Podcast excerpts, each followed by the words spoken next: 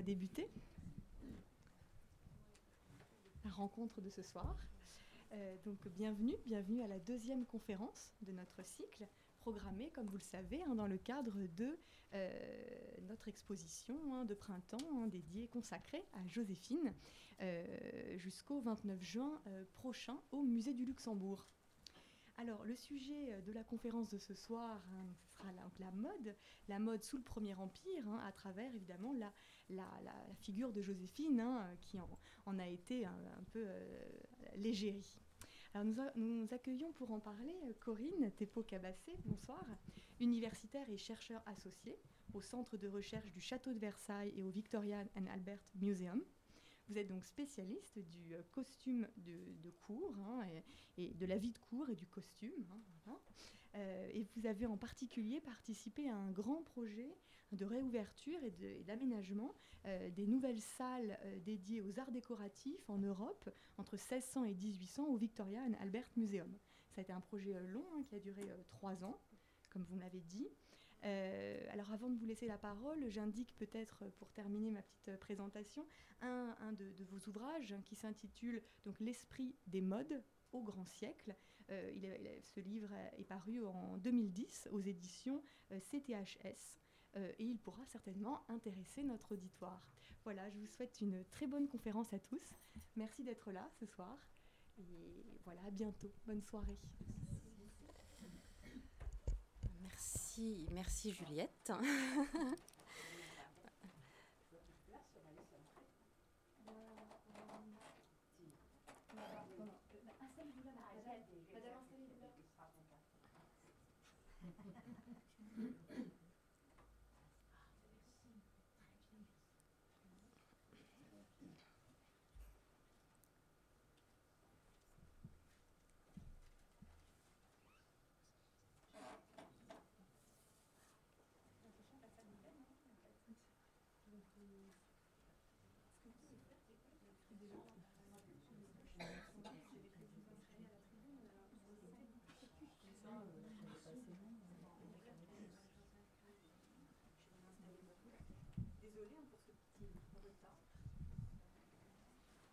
Il faut faire attention de ne pas tomber.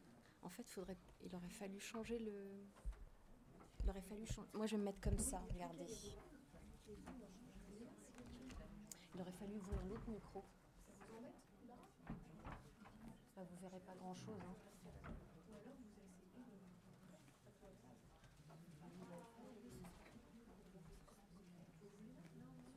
Vous ne verrez pas. Ouais.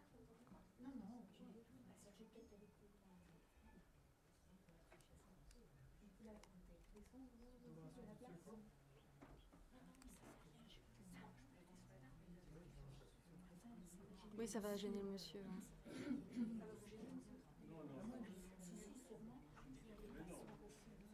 Vaut mieux prendre une chaise pliante comme l'autre dame, là. C'est mieux. Ouais.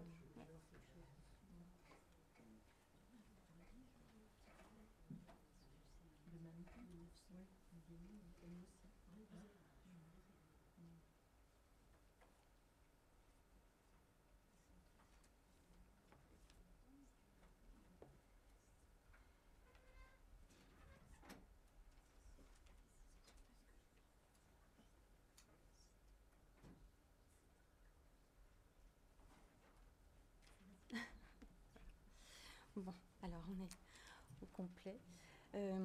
Bonsoir à tous.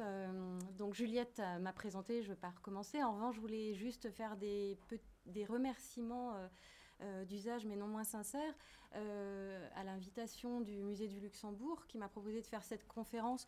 Donc j'ai été très flattée de la faire.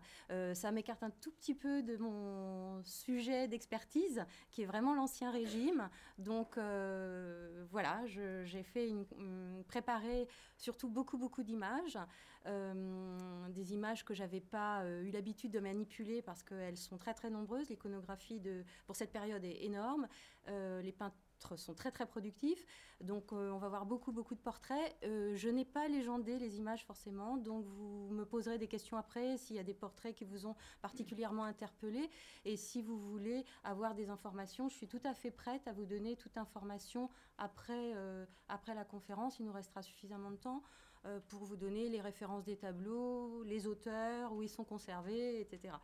Je voulais aussi remercier Céline Meunier que je vois dans la salle, parce que c'est sur sa proposition que je suis là ce soir. Voilà, j'aurais bien aimé qu'on fasse l'inverse, que ce soit vous qui parliez et moi qui écoute, mais enfin bon, j'aurais certainement appris beaucoup de choses. Et aussi vous remercier de la très belle exposition qui est donc de l'autre côté de la rue. Voilà, qui est une exposition en effet très, très délicate et très touchante, avec des éléments de costume. Donc c'est pas non plus toujours le cas quand on parle des arts décoratifs, quand on parle d'une reine, là, d'une impératrice, qu'on associe des objets d'art et du textile, parce que c'est très compliqué du point de vue de la conservation. Donc voilà, je tenais à signaler cela. Et puis, eh bien, écoutez, on va commencer. Donc si je ne me trompe pas de touche... Voilà, je n'ai pas pu résister à mettre en avant-bouche, évidemment, le détail de Joséphine pour dans le tableau du Sacre, qui représente, en fait, qui est très emblématique de la mode de l'Empire, puisque c'est une synthèse de tous les styles qui ont été réunis selon le souhait de Napoléon pour, justement, créer quelque chose de nouveau. Donc, on va voir au cours des images qui vont défiler comment, en fait, on passe de l'Ancien Régime, on traverse la Révolution, on arrive jusqu'à l'Empire, et comment Joséphine, en fait, est toujours représentée dans les tableaux, les scènes de genre ou les portraits, comme vraiment une personne à laquelle on attache beaucoup la représentation du vêtement. Alors, j'ai aussi, si vous le souhaitez, pour après, quelques références bibliographiques que je pourrais vous proposer si certains d'entre vous veulent approfondir le sujet, et je n'en doute pas, il faut le faire. Et en fait, cette phrase, je l'ai extraite du célèbre historien de la mode, du costume et de la mode, François Boucher, qui a fait des petits opuscules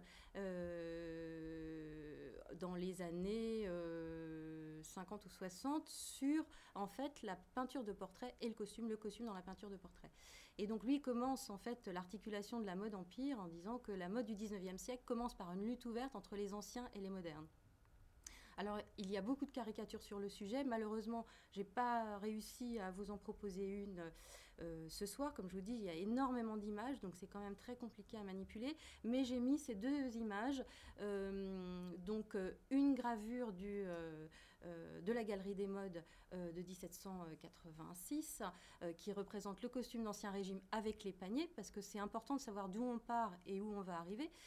Et pour voir à quel point il y a un changement radical et à quel point la figure féminine, en fait, s'est transformée. La silhouette, entre quelque chose de très volubile et énorme, en fait, et très ornée, à quelque chose qui va être de plus en plus épuré, de plus en plus simple, et surtout d'une ligne de plus en plus fine et longue. Donc là, il y a donc la gravure du XVIIIe siècle, d'un journal, en fait, d'un périodique de mode très très célèbre, qui est en fait la première parution régulière de journal de mode, et qui après, les publications au cours du 19e siècle ne vont faire que de s'enrichir, que de se renouveler, et à une cadence de plus en plus rapide. Donc là, on était passé d'un rythme de quinzaine, et à la fin du 18e siècle, on va avoir des périodiques qui vont paraître pour des gravures de mode et des journaux de mode tous les 5 jours, voire tous les 2 jours. Donc c'est quand même une information énorme qui arrive chez les dames et chez les tailleurs, et par conséquent aussi une injonction de changer de vêtements très très souvent. Donc évidemment, Joséphine, choisir Joséphine, comme pour l'Ancien Régime, choisir Marie-Antoinette, ce sont toujours deux personnalités qu'on peut mettre en avant parce qu'on le sait qu'elles ont énormément consommé. Donc même si on a souvent un peu de mal à prouver les choses, en tous les cas, les images l'attestent, la peinture l'atteste, et aussi les mémoires des fournisseurs, des marchands de mode l'attestent aussi. Donc il y a une énorme consommation, les comptes et aussi. Le trésor, donc c'est vrai que Joséphine est connue pour être une grande consommatrice, donc c'est pourquoi on peut vraiment l'attacher à l'histoire du goût, à l'histoire de la mode sur une période donc, qui couvre une trentaine d'années. Et donc à côté, en vis-à-vis, j'ai choisi un portrait peint par David qui représente en fait l'idée que à la fin du XVIIIe siècle, c'est l'esprit rousseauiste, c'est le retour à la quête du retour à la nature, de plus de naturel, de plus de simplicité.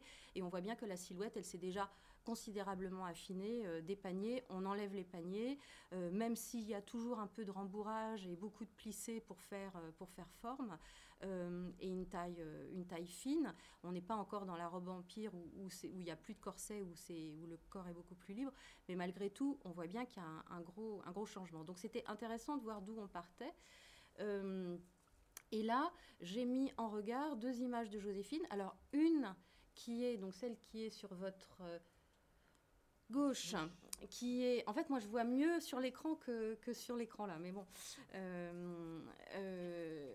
Qui en fait est un tableau, une scène de genre réalisée a posteriori, donc en 1864, je crois, qui représente en fait la visite de Joséphine à son époux à la prison du Luxembourg, avant qu'il ne soit exécuté. Donc on voit en fait, j'avais mis cette image-là pour montrer en fait sa silhouette, parce qu'il n'y a pas d'image d'elle avec un costume, on va dire, post-révolutionnaire, mais qui est encore empreint d'Ancien Régime, à savoir une taille très serrée, un pouf, hein, donc pour arrondir les formes, à l'arrière de la robe.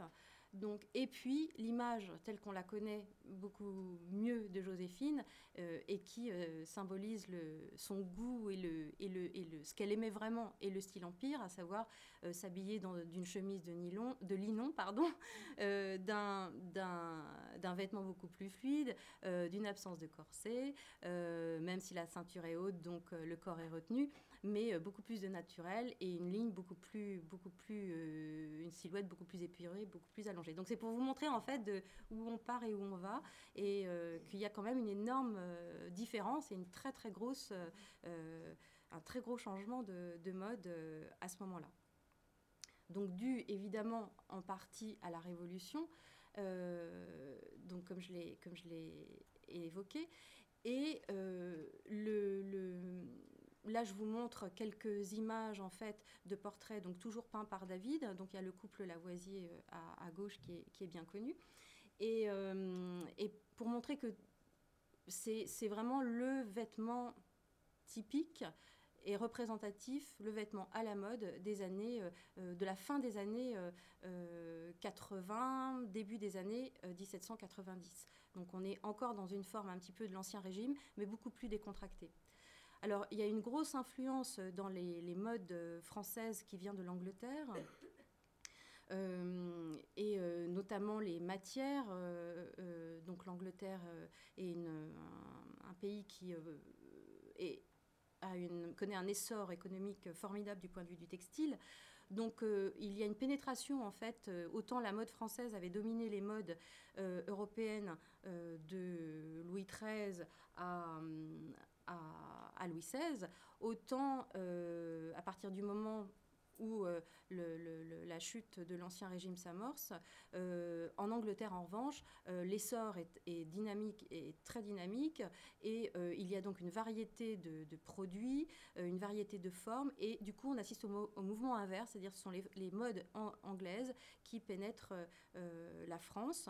Donc, cette influence de robes plus confortables, plus dénouées, qui va se développer.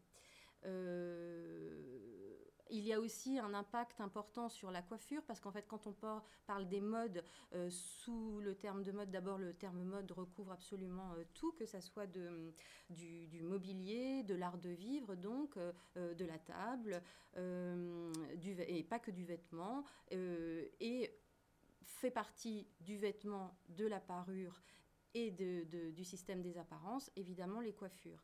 Donc là, c'était pour vous donner un exemple, c'est encore un tableau peint par David, pour vous donner un exemple de ces coiffures, en fait, qui changent considérablement, c'est-à-dire que là, on est en cheveux, mais poudrés, donc travaillés, ça ressemble quand même, ça fait quand même beaucoup, beaucoup penser à la perruque. En revanche, là, ça fait nettement moins penser à la perruque. Les cheveux se raccourcissent et se développe un goût qui, sur l'Antiquité, les canons esthétiques qui changent considérablement. Et donc, évidemment, le recours à la perruque n'est plus du tout de mise.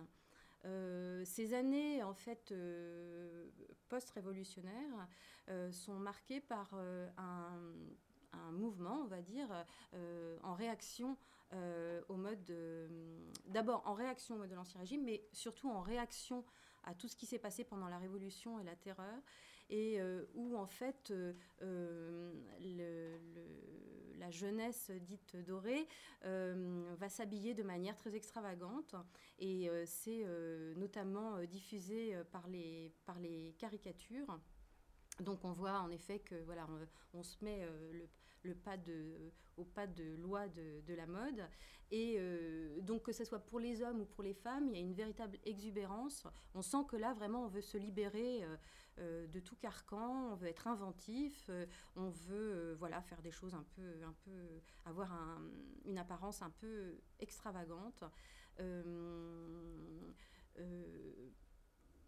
en fait il y a une époque au moment de la Révolution où on veut un peu imposer un costume révolutionnaire tricolore qui n'aura absolument aucun succès.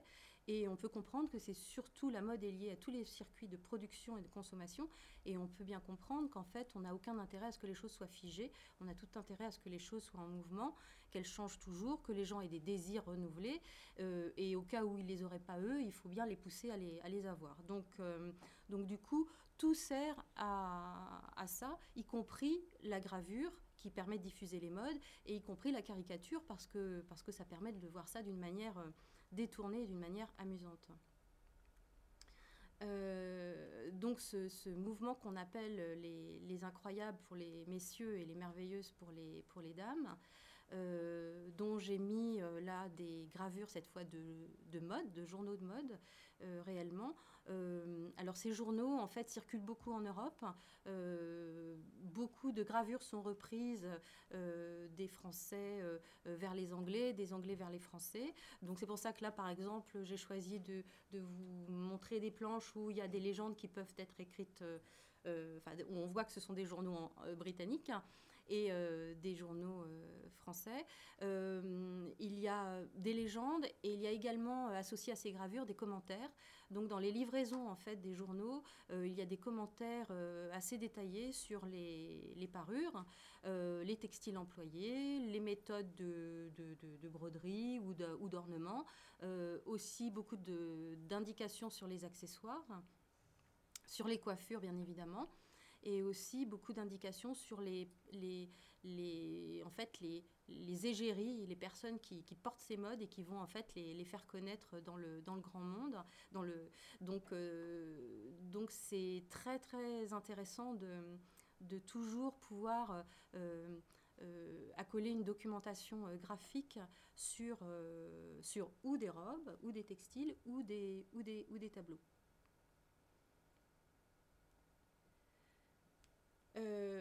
La grande en fait nouveauté dans le renouvellement des modes, c'est que le style, le nouveau genre, c'est vraiment le genre à l'antique. Et en fait, ça suit tout le mouvement politique de l'époque, à savoir qu'on se réclame de la démocratie athénienne. Donc en fait, il y a une sorte de transposition dans ce qu'on veut vivre comme époque et les idées qu'on veut faire partager et, ou qu'on veut imposer, et puis la façon de s'habiller et de se sentir en société, en fait, dans une culture qui évolue. Donc là, j'ai choisi j'ai remis le portrait de Joséphine qu'on a vu tout à l'heure, et à côté, c'est le portrait de Madame Tallien,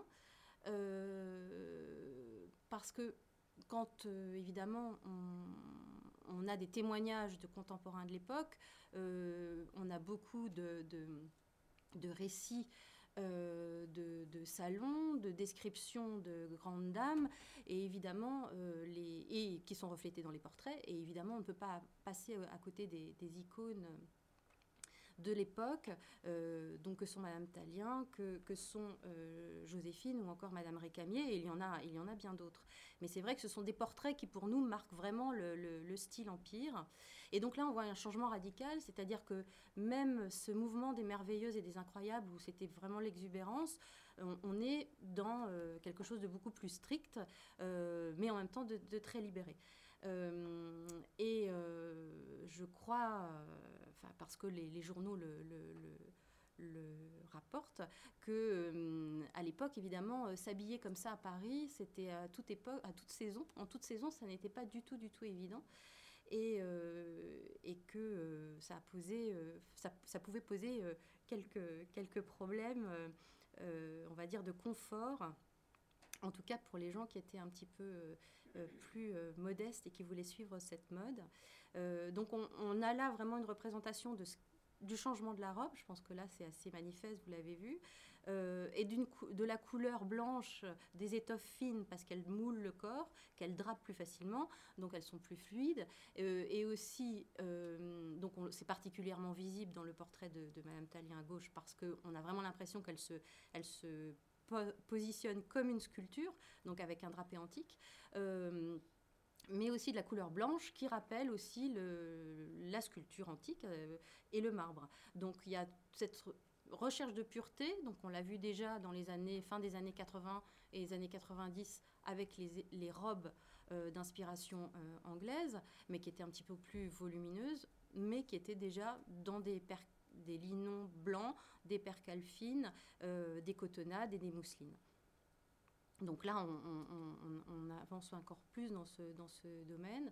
Là, c'est Madame Récamier, le portrait par David à gauche, et un autre portrait de Madame Récamier de l'autre côté. Donc là, en fait, on voit que même dans la structure du vêtement, les choses sont nouées, sont attachées avec des fibules, des broches. Donc on est vraiment dans le répertoire antique. Il y a vraiment une revendication de l'Antiquité et on ne fait que rechercher mais adapter.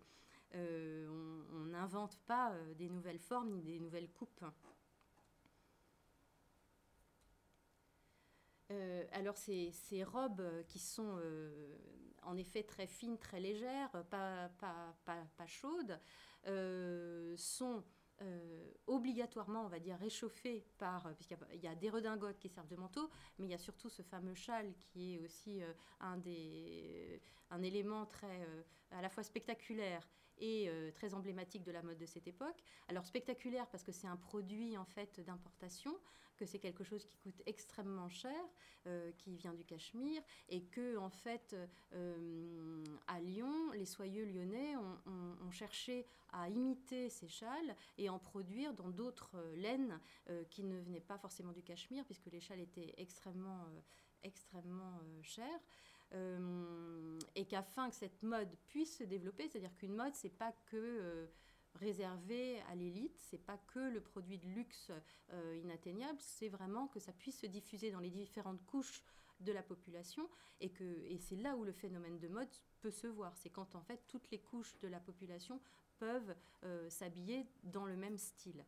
Donc là, en fait, on voit comment on drape ou on noue l'écharpe de cachemire. Alors, ce châle a une histoire dans la mesure où on sait que ce sont des châles qui ont été ramenés lors de la campagne d'Égypte et que ça a circulé par le biais des cadeaux, donc qui étaient ramenés des généraux à leurs épouses, et que c'est comme ça qu'en fait ça s'est disséminé dans la société et que chacune a voulu avoir un châle, que les hommes le portaient aussi noué à la ceinture.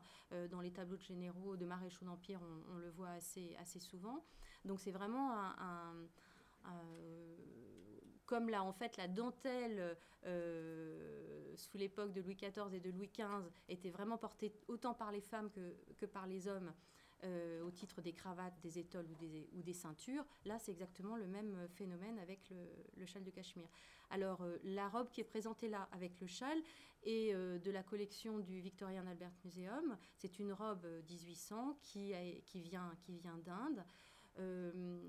Donc, en fait, ces robes, encore une fois, ont plus pénétré la mode française par le biais de l'Angleterre et des importations de coton indien, ce qui fait d'ailleurs qu'il y a eu une période de prohibition importante et que Napoléon ne voulait absolument pas que les femmes de la société soient habillées dans ces robes qui étaient visiblement issues de la contrebande, et que en fait les manufactures, l'industrie textile française ne fournissait pas des étoffes aussi fluides, aussi fines que celles qui venaient d'Inde, par l'Angleterre, via l'Angleterre. Donc on sait que Joséphine se fournissait en contrebande. Donc là, on a le détail. Alors ça, c'est une autre robe qui est encore et toujours au Victoria and Albert Museum. Ça ne veut pas dire qu'il n'y en a pas ailleurs, hein, mais c'est parce que voilà, les images sont plus ou moins belles. Donc j'ai essayé de prendre les plus jolies images que je pouvais trouver. Et où là, on voit un détail en fait de la robe. Je ne sais pas si vous voyez très bien, qui est intéressant parce qu'en fait c'est surbrodé, donc on voit qu'en fait ce sont des robes qui sur les portraits paraissent très très évanescentes, très très simples, et qu'elles sont quand même assez articulées et assez sophistiquées.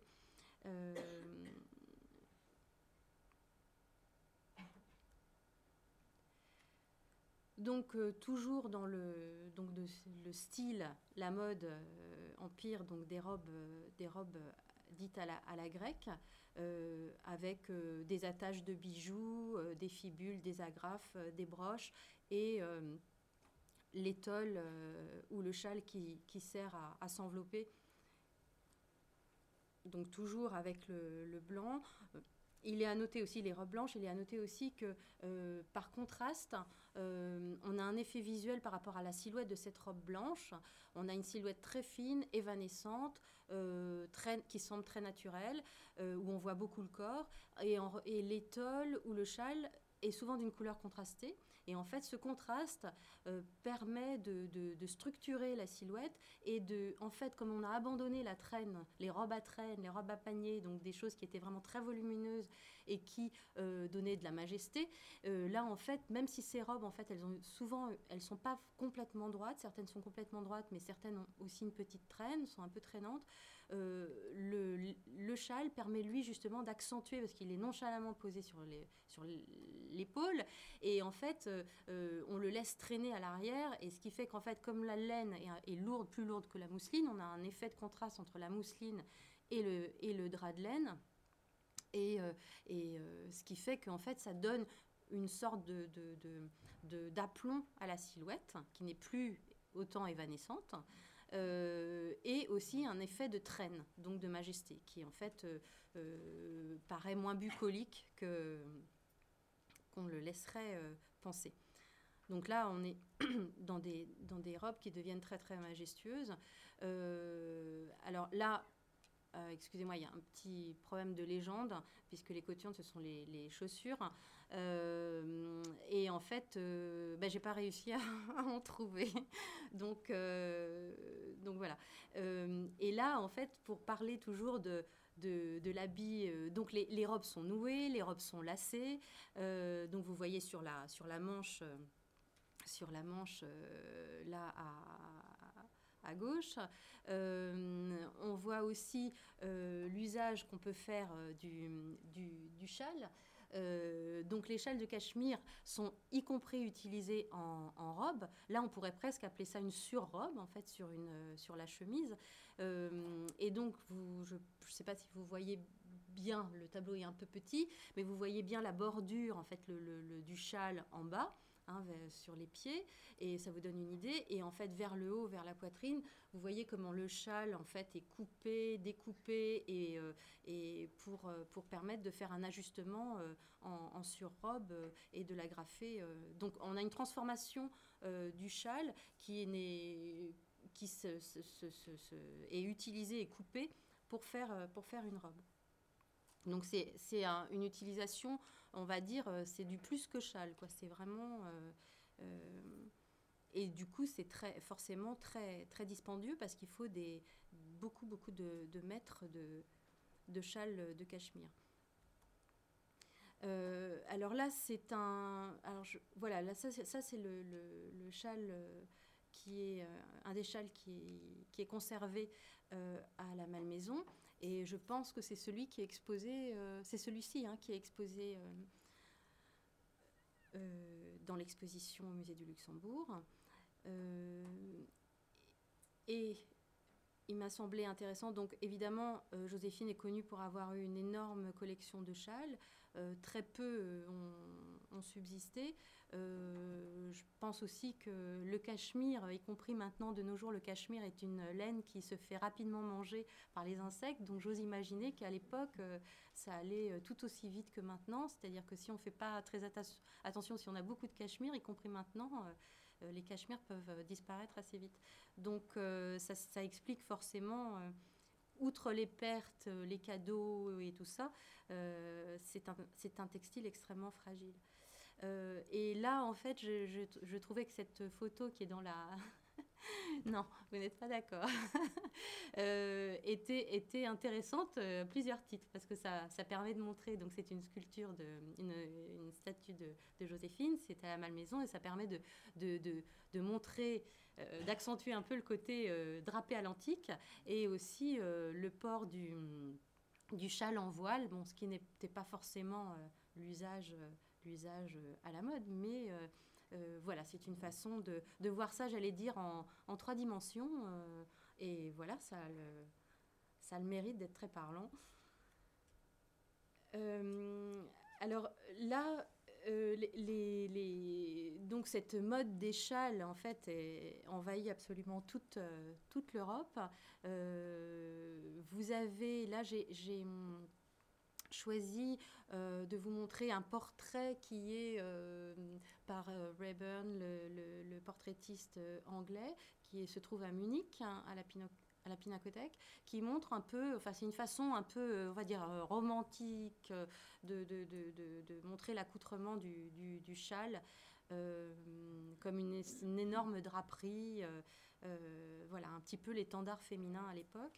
Et puis de l'autre côté, c'est une photo qui représente en fait une installation au Metropolitan Museum à New York, qui a une une considérable collection de costumes au Costume Institute. Donc ça, c'est une présentation ancienne. C'est pas comme ça. D'ailleurs, il n'y a pas de présentation permanente pour les costumes. Et c'est pour vous montrer un peu le costume de ville et comment il est porté en dehors évidemment des portraits. Alors voilà les différentes. Pas toutes les manières de porter le châle, mais différentes manières de porter le châle au travers des gravures de mode et des journaux de mode. Donc, de montrer que ce soit l'étole, que ce soit la parure habillée, en fait, la parure de ville et de montrer comment il peut être porté d'une manière moderne. On peut dire que la gravure du centre, ça serait plutôt la façon moderne. Et puis la gravure avec le châle rouge, qui est une méthode, le style beaucoup plus antique, à l'antique. Je me suis permis de faire un rapprochement, même si on ne peut jamais faire des rapprochements très, très audacieux, mais on est obligé par moments de proposer des idées, en fait, de ce que ça peut donner matériellement dans la réalité du textile et dans la façon de représenter le textile porté. Et encore une fois, ce contraste entre choisir une couleur très très vive pour les tôles, portée sur la robe blanche, on a l'impression que la robe, elle est toujours très légère, très transparente et très pastel en fait. Donc une couleur en tout cas très claire, si c'est pas complètement blanc, c'est souvent très très clair. Ou si ce sont des cotonnades imprimées, ce sont des cotonnades aussi très très qui ressemblent à des indiennes et qui sont donc aussi très très pastel. Là, j'ai voulu alors montrer ce portrait d'Ingres pour, encore une fois, voir à quel point cette étole et ce cachemire est important et perdure au travers des années, parce que ça dure pendant tout le 19e siècle quasiment, et aussi comment cet instrument de l'expression de la féminité va, on a l'impression, captiver, envoûter les peintres, parce qu'à chaque fois qu'on représente un portrait noble, on va avoir cette étole qui est nouée, froissée, pliée, avec toujours beaucoup de détails. Donc ça montre l'importance de cette parure. Donc comme je l'ai dit tout à l'heure, Joséphine a un goût prononcé particulier pour ses robes plutôt champêtres, plutôt légères, fines, en cotonnade, et qu'elle faisait donc probablement venir du temps de la Prohibition en contrebande. Alors j'ai lu dans des ouvrages qui sont spécialisés et consacrés à Joséphine et à la mode sous l'Empire, que en fait Napoléon était très irrité de voir ces dames en robe de linon, et que il lui arrivait même de les déchirer tellement il était énervé qu'on ose porter ce genre de vêture devant lui en tous les cas. Donc voilà. Alors, c'est vrai qu'en fait, il y a une énorme différence, et ça va articuler un petit peu ma conférence à partir de maintenant. C'est-à-dire qu'il y a une énorme différence entre, on a l'impression, entre ce que Joséphine montre comme goût, là où elle a l'air de se sentir plus à l'aise, c'est-à-dire un vêtement plutôt confortable, et puis le vêtement que Napoléon voudrait imposer comme vêtement de cour, qui doit utiliser, faire travailler les manufactures, faire travailler les soyeux lyonnais, et donc utiliser des matériaux beaucoup plus lourds, beaucoup plus riches, des satins de soie, des velours de soie. Donc c'est une complète différence, évidemment, de port de vêtements et de silhouette. Et les spécialistes de la question observent que probablement Joséphine n'a pas renoncé à ses choix vestimentaires, à son goût, à son style, qu'elle a continué à le garder. Qu'en revanche, la seule concession qu'elle a dû donc faire à ce goût beaucoup plus pompeux, qui aussi voulait relancer l'industrie de la soie en France, et voulait montrer ses produits au travers du costume de cour. Et la seule concession qui lui est reconnue est évidemment pour les habits du sacre et les habits de cour. Mais c'est vrai que Napoléon remet une étiquette qui est vraiment une étiquette d'Ancien Régime, et il tient à ce que la mode portée à la cour soit vraiment très stricte, très codifiée, et on va en voir certains aspects. Donc là, il y a... La photo de gauche est une robe qui est conservée, de Joséphine, qui est conservée à la Malmaison. De l'autre côté, en regard, vous avez un portrait peint par Ingres, encore une fois. Là, je me suis permis de mettre un petit peu les éléments de costumes et accessoires qui voilà, sont à la Malmaison. Donc, une paire de souliers et un portefeuille pour montrer aussi le goût bucolique, la légèreté des effets, la légèreté des chaussures, ce qui ne devait pas non plus être très commode, pareil pour les robes. Cette ombrelle qui est particulièrement somptueuse, qui est également à la Malmaison, si je ne me trompe pas, mais qui appartenait à Hortense. Voilà.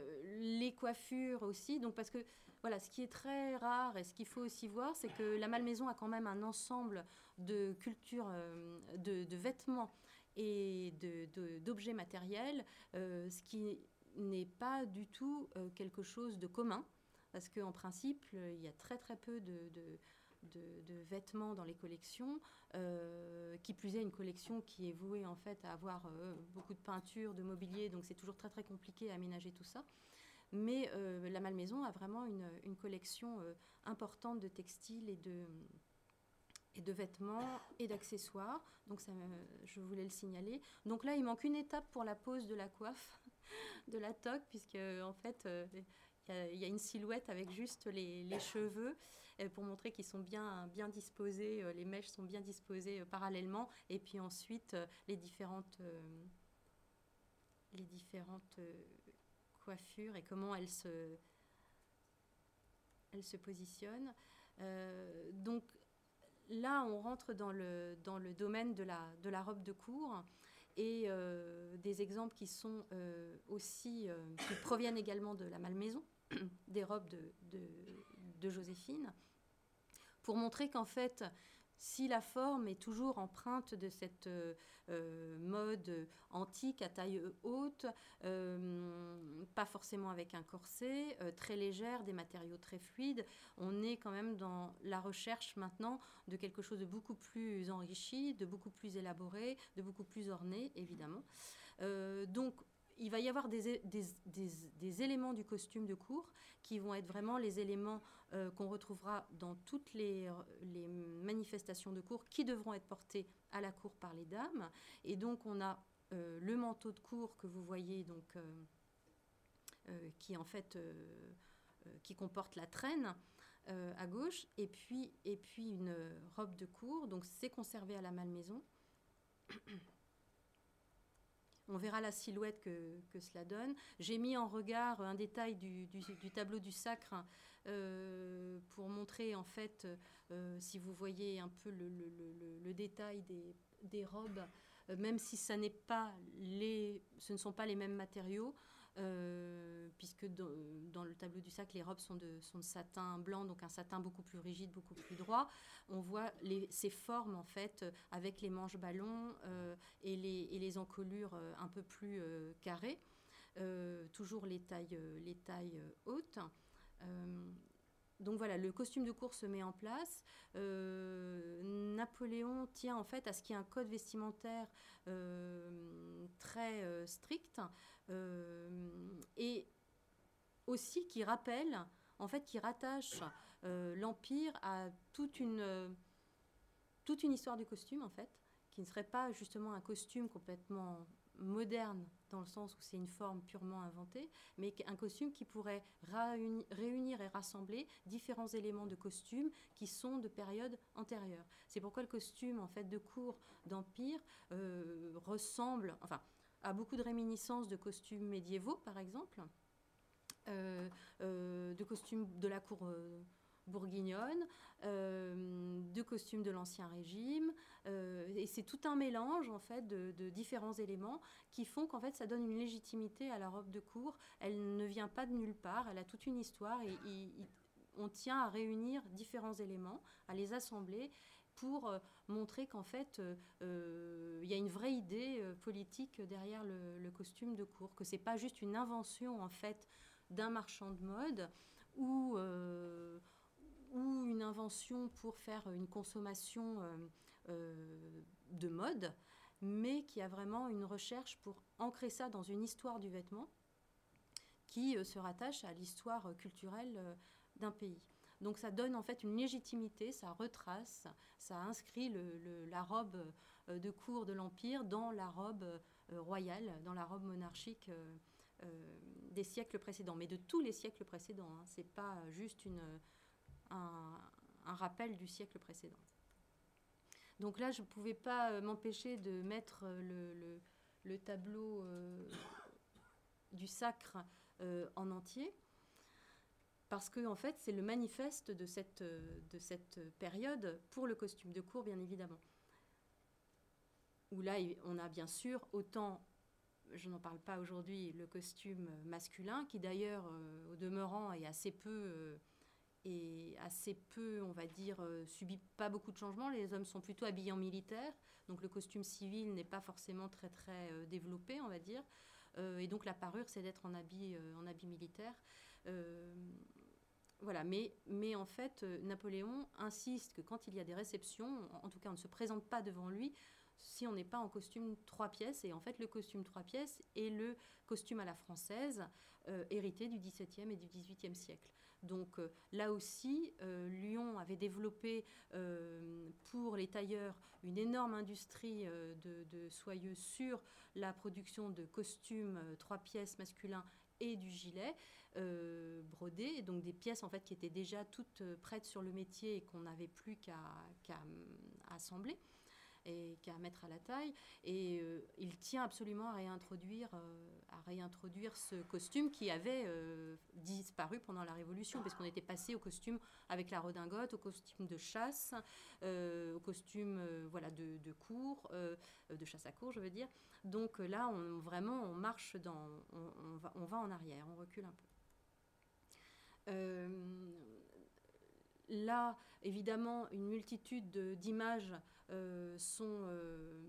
donc d'abord, les costumes du sacre sont dessinés par un peintre qui s'appelle Isabey.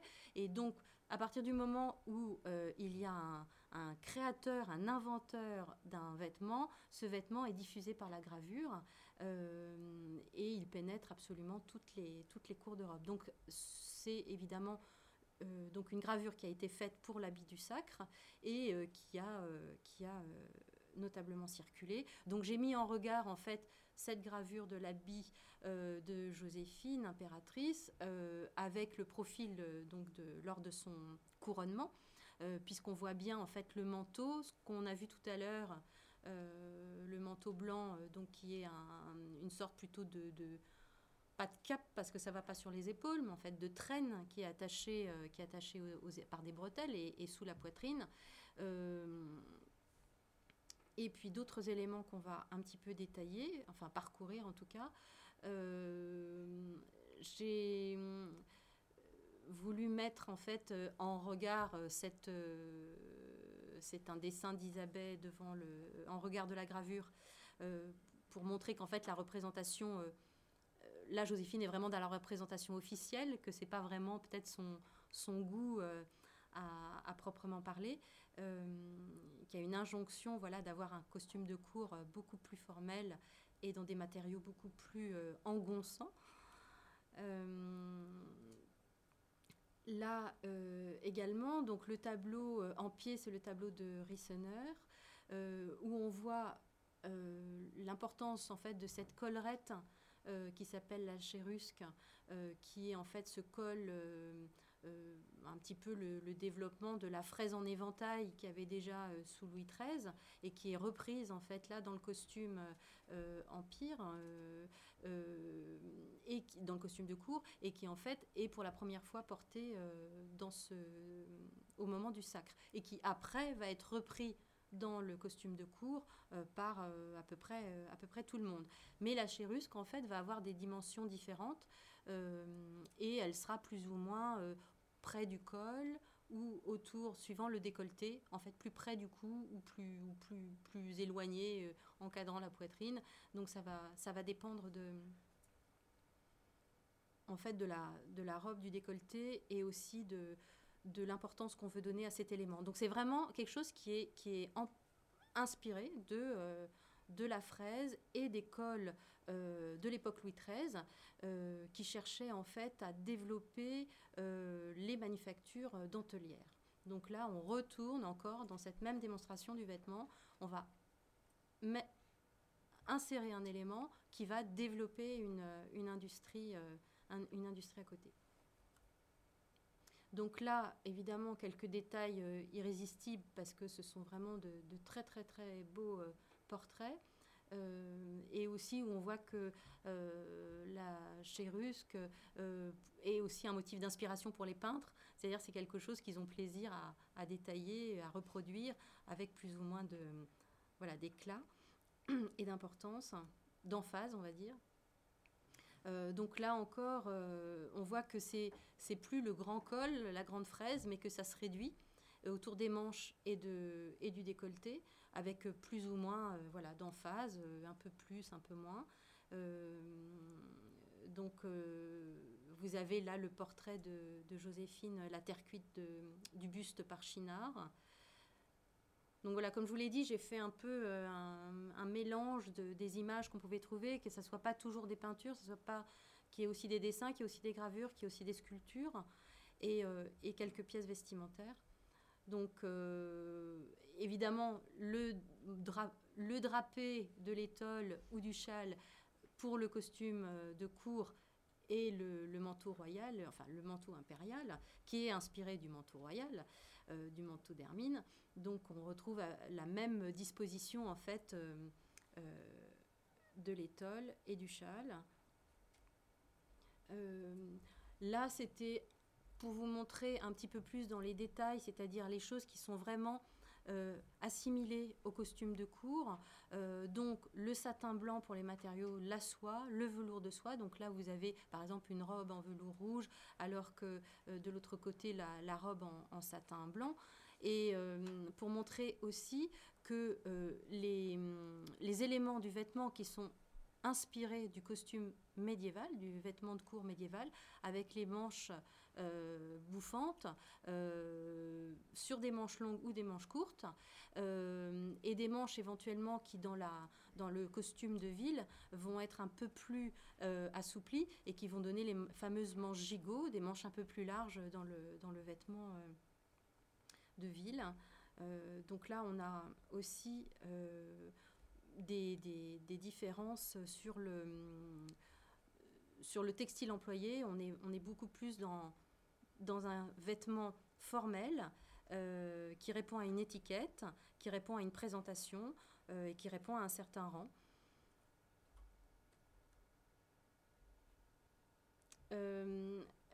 Là, j'ai aussi mis ces deux images pour montrer donc la persistance et l'emploi du châle, et aussi pour montrer que on a l'habit tel que le souhaite l'empereur, à savoir un habit beaucoup plus formel et beaucoup plus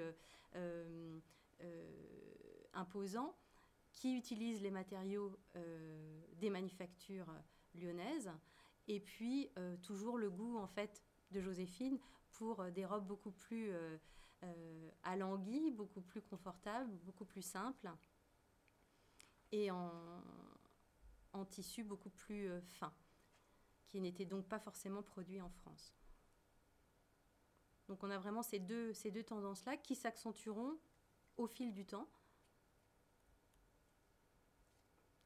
Donc là, j'ai pris ces images de journaux de mode pour expliciter un petit peu mieux cette évolution de la mode, donc des formes et du style. Là, on n'est plus dans l'injonction de l'empereur de dire on va s'habiller, on doit se présenter comme ça devant moi, mais là, c'est vraiment ce qui circule ou ce que les marchands veulent faire circuler dans les villes.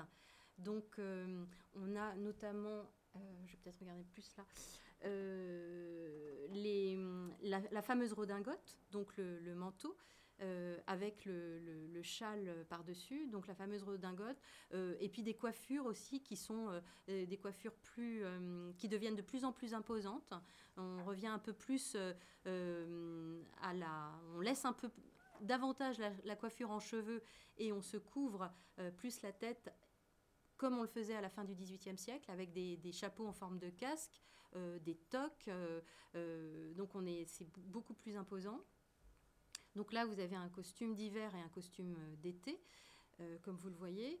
Et donc aussi le fonction de circonstances et de saison, de ne pas employer, de ne pas avoir la même garde-robe évidemment pour l'hiver et pour l'été, donc d'avoir des vêtements beaucoup plus chauds et des velours l'hiver et puis des robes très fines l'été. Donc l'époque de la...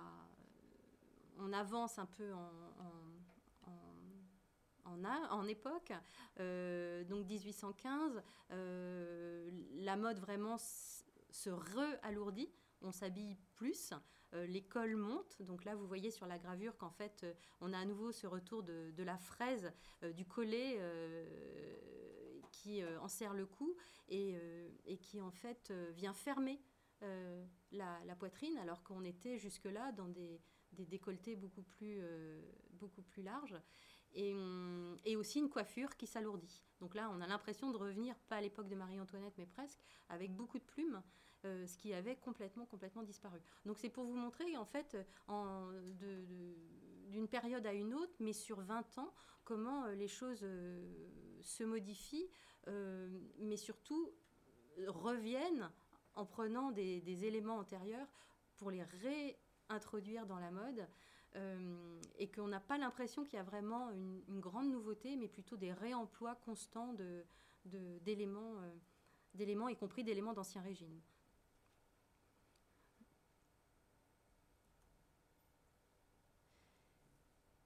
Là, en fait, c'était encore une fois pour reprendre une citation de François Boucher, qui est vraiment le grand historien du costume qui a laissé une œuvre considérable, qui dit que quelques années séparent le portrait de Joséphine à la Malmaison par Prud'hon et celui de Madame Sénone peint par Ingres en 1814, qui annonce la mode sous la Restauration. Et là, ce qui est bien probant, à savoir les grands décolletés, la légèreté de l'attitude, et puis une attitude beaucoup plus contrainte, un corps beaucoup plus contraint, à nouveau enserré, enfermé dans un vêtement. Et vous voyez, y compris la mode de la Restauration, qui va vraiment revenir encore plus sur les éléments d'emprunt du costume médiéval, avec non seulement la fraise, mais aussi les manches à crever, les manches à bouillon. Donc on avait déjà les manches à bouillon avec la mode anglaise et la mode sous le Consulat, mais là en fait on reprend les manches à crever qui sont vraiment des emprunts de l'époque médiévale.